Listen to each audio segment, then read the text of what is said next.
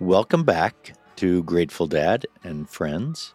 And today is a little recap of what I'm calling season one of the program. And I want to thank all the guests that were kind enough to take the time and sit with me and chat and talk music primarily, among other things. And since having launched around Thanksgiving, we've had 12 episodes and almost 1,600 downloads. So I don't know if that's a lot of downloads in the world of podcasts, but um, sounds pretty good to me.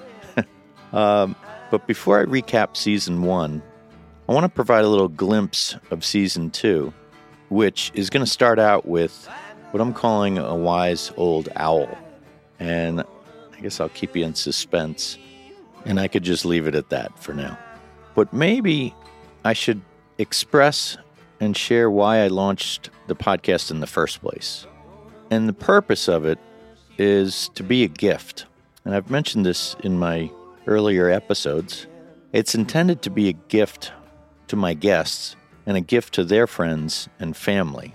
And let me explain. So, a few years back on my way to Lake Champlain, I was driving with my parents and I had an opportunity to, quote, interview my father about his 35 year experience in the family business. And I recorded that conversation on voice memos on my iPhone, and the audio quality is mediocre at best. But the content was gold, and having dad's voice will forever be timeless and priceless. I wish I recorded more of those conversations. So when I lost my brother Tom, among a whole host of other emotions that one would have after losing their hero, I realized that the the few voicemails that Tom had left for me in the weeks leading up to his untimely death would be some of the few treasures that I have hearing Tom's voice, and I wish I had more of those. So, my hope is that the conversations that take place on Grateful Dad and Friends will be a gift to those who know and love each of the guests that I'm lucky to call my family, my friends.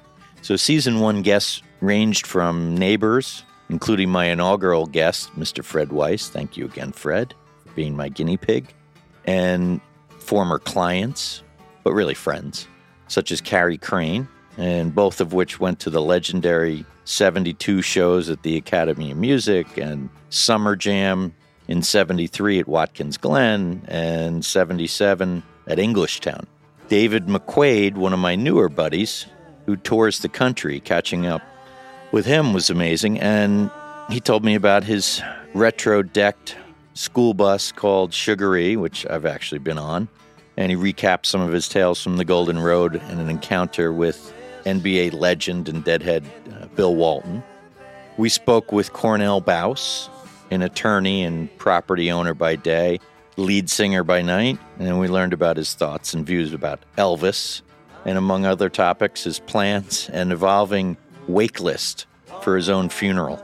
We sat down with Ted Barr, collector of some of the country's most vintage psychedelic posters, proudly displayed at his gallery, the Barr Gallery, aptly named.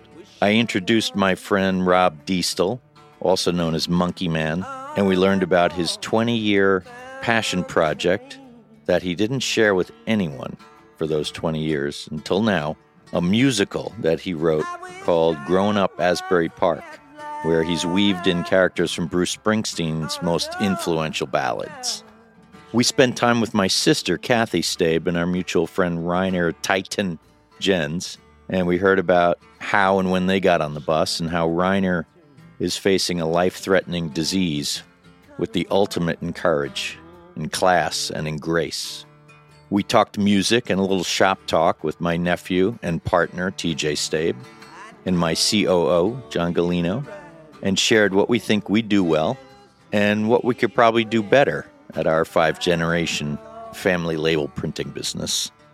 I had the Ryan brothers come in, founding members of indie rock band The Bogmen, and we spent some time with them painting the picture of the evolution of their music and the related cult like following.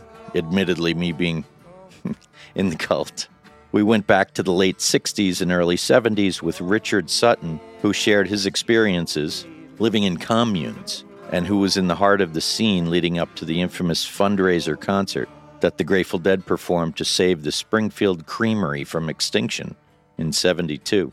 Rob Barraco, my high profile guest, keyboardist for Dark Star Orchestra, was kind enough to take the time to share his journey from wedding band performer to joining Jeff Mattson and the Zen Tricksters, followed by the other ones in the Dead and Phil and Friends, and ultimately Dark Star Orchestra. We learned what life is like on the DSO tour bus and what's on tap for 2024 for the band.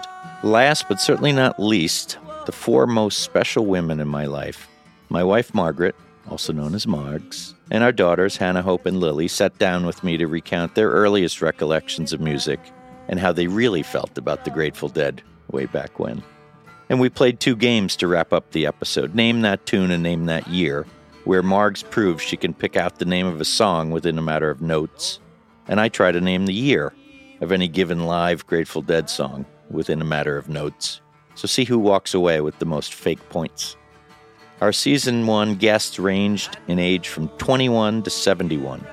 Most episodes were recorded in person at my quote studio, also known as my office in Deer Park. And I want to take this opportunity to thank each and every one of those guests again for taking the time to come see me.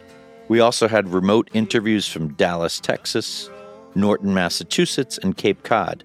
And I want to thank those guests for navigating the remote technology so well. So, looking ahead to season two, we carry the torch and start with one of my favorite humans on the planet, the gentleman who I consider a wise old owl. So, here we go. Let's see where the energy takes us.